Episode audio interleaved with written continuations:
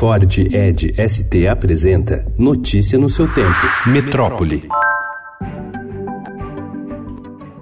O Ministério da Educação lançou ontem uma carta compromisso para melhorar o ensino básico do país. Com os sete meses do governo Jair Bolsonaro, foi a primeira vez que a pasta apresentou um plano de ações que inclui construir creches, recursos para a reforma do ensino médio e ampliar o total de escolas cívico-militares.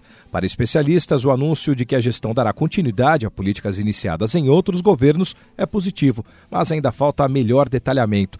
Feita em parceria com o Conselho Nacional de Secretários de Educação e a União Nacional de Dirigentes Municipais de Educação, o texto traz sete eixos estruturantes entre as ações está a meta de criar 108 escolas cívico-militares em regiões mais carentes, promessa de campanha do presidente.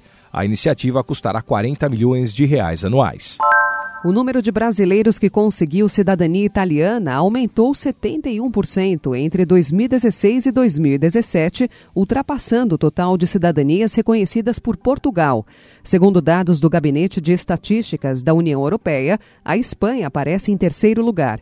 Para especialistas, porém, o aumento dos reconhecimentos de cidadania não acompanha a demanda. Segundo o Consulado-Geral da Itália em São Paulo, pelo menos 112 mil pedidos aguardavam aprovação no ano passado. Após fortes chuvas, uma barragem de água transbordou no distrito de Coati, em Pedro Alexandre, na Bahia, na manhã de ontem. A correnteza alagou pelo menos 157 imóveis na região, obrigou cerca de 500 pessoas a saírem de casa e também interditou uma rodovia federal.